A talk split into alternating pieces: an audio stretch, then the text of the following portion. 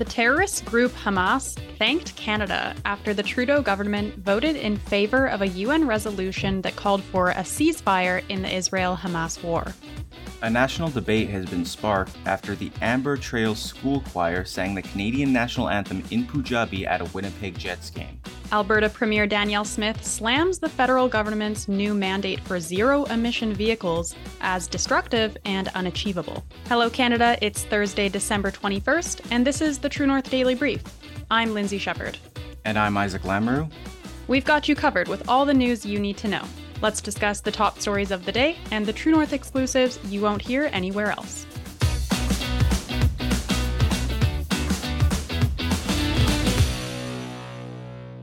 A senior Hamas leader has thanked Canada for calling for a ceasefire as Israel continues its ongoing operations against the Islamist terror group.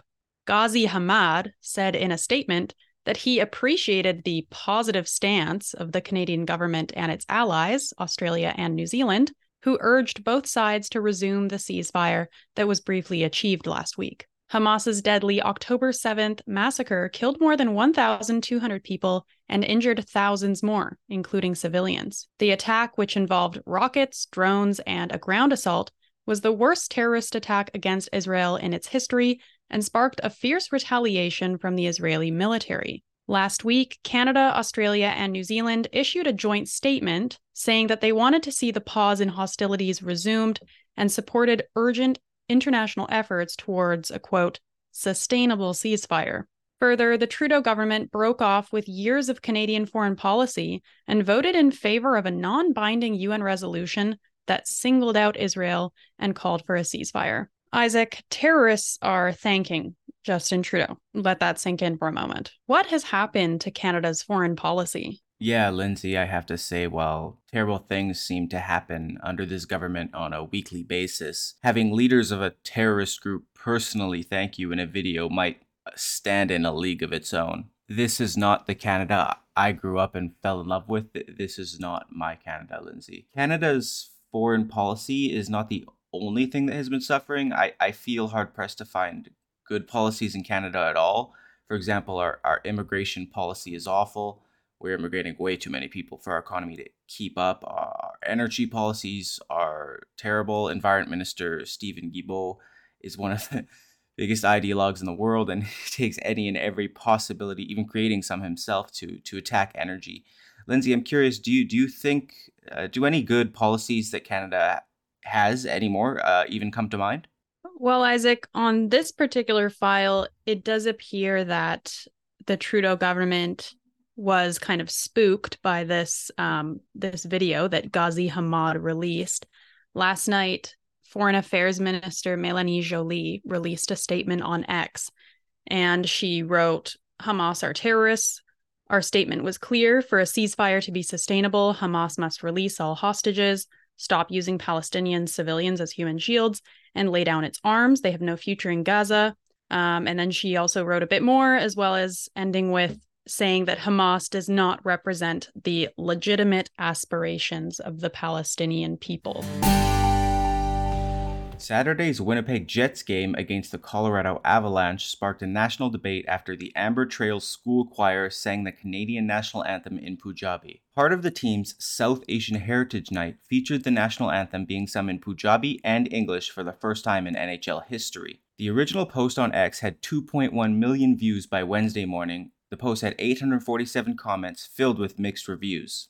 A few hours after Sportsnet had shared the initial video and the game had just finished, True North's own Harrison Faulkner made his own post about the video, which had 1.5 million views and 1.8 thousand comments by Wednesday morning. Faulkner asked in his post, quote, What is the point of this? This question ignited a fiery debate.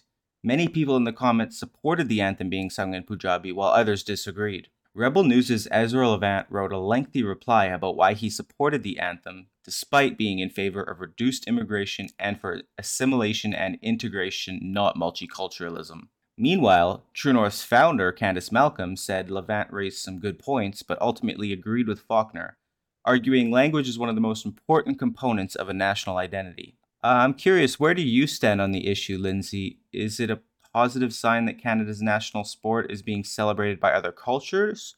or was this an insult to Canadian values and culture? Isaac, I don't think I feel particularly positive or negative about this. I'm just kind of neutral. I don't mind that they sang the anthem partially in Punjabi, but where I get annoyed is when people start fawning over, you know, how this is the first time ever that the anthem has been sung like this. And it's such a beautiful, amazing, incredible moment. And we had that host of breakfast television, I think his name is Devo Brown he started basically crying and choking up on screen because Canada's so racist and he experienced so much racism in hockey and everyone needs to do better, blah, blah, blah. So that kind of response is more annoying to me um, than the actual anthem because the anthem, yeah, didn't annoy me. As for the two, I guess, separate sides of the coin argued by um, uh, Levant and uh, Malcolm, do you kind of see both both sides of it?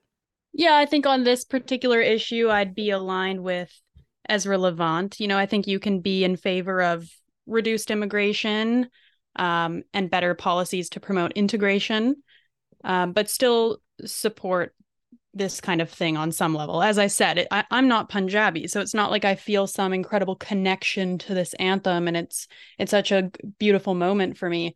It's just kind of like, okay, sure. Yeah, I, I guess I kind of uh, I'm sort of with you, Lindsay. Wherein I, I don't care too much about the issue, but it was interesting looking um online in the uh, francophone discourse just to kind of see where their thoughts were, because obviously the French national anthem was not sang, and it, and it seldom is at, at games. And uh, some organization had spoken out against that, kind of saying, "Hey, what about us?"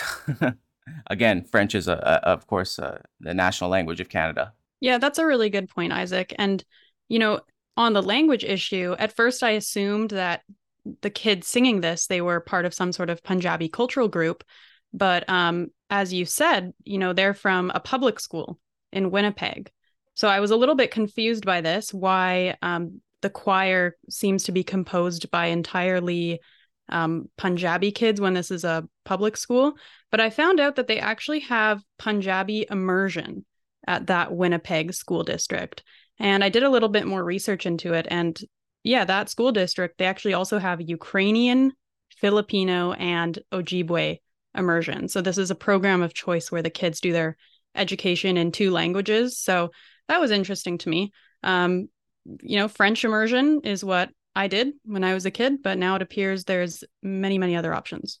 Yeah, when I took French immersion too in um, elementary school, we had a Ukrainian uh, immersion at our school as well. But it, one thing I can say quickly is when I was uh, researching the story is that Punjabi I found was the fourth uh, most spoken language at home in Canada. That was uh, based on 2021 statistics.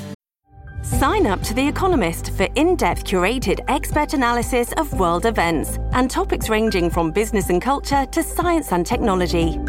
You'll get the weekly digital edition, online only articles, curated newsletters on politics, the markets, science, culture, and China, and full access to The Economist Podcast Plus. The Economist is independent journalism for independent thinking. Go to economist.com and get your first month free. Alberta's Premier Danielle Smith was up in arms following the federal government's new mandate for zero emission vehicles. In a Tuesday response, she critiqued the policy as an overreach and a misjudgment of Alberta's needs and capabilities. Smith's comments follow the Liberal government's push, led by Environment Minister Stephen Guilbeault, to phase out gas powered vehicles by 2035. Smith says the Alberta government supports reducing emissions from the transportation sector and it supports Albertans who wish to drive lower emission vehicles. However, the province's emission reduction plans will come on its own terms. The Premier's response criticized the federal government for imposing bizarrely impossible timelines and regulations that will lead to increased vehicle and utility costs, shortages of traditional vehicles, increased costs to businesses, and safety risks for hundreds of thousands of Albertans and Canadians trying to travel in Canada's unpredictable and cold climate. According to Smith, the recent federal mandate is hypocritical.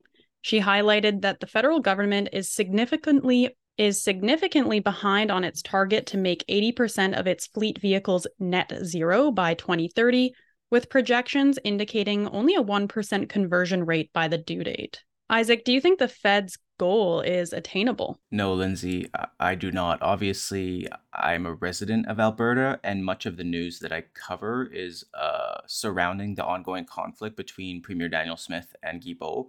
She has stated over and over that she has spoken with industry experts, and all of whom who say that Alberta or, or Canada, for that matter, going completely uh, EV by 2035 is absolutely unattainable. She, along with these experts, have said that our electrical grid will fail. Uh, I know that in Alberta, it was already on the brink of failure last year on numerous occasions, and you can only imagine what the added overload of these EVs would bring towards that on top of that, people are already struggling to get by. I don't know in what conceivable universe they will be able to muster up uh, $50,000 to buy an electric vehicle. Uh, and people don't even want electric vehicles. Uh, we had that story that we covered uh, a few weeks ago that these electric vehicles are, are piling up in car lots because either no one wants to buy them or no one can afford to buy them. But uh, to be frank, uh, Lindsay, I don't think this federal government will be in power by uh, 2035 or 2030 for that matter, and nor will Minister Guilbeault, in my opinion. So I do not foresee these policies uh, being in Canada's future with uh, the federal government and Guilbeault uh, no longer a part of it. Would you agree with that? Yeah, fair enough. Um, you know, the electric vehicle EV mandate, it's similar to the carbon tax in that it punishes us because we live in a cold and vast country.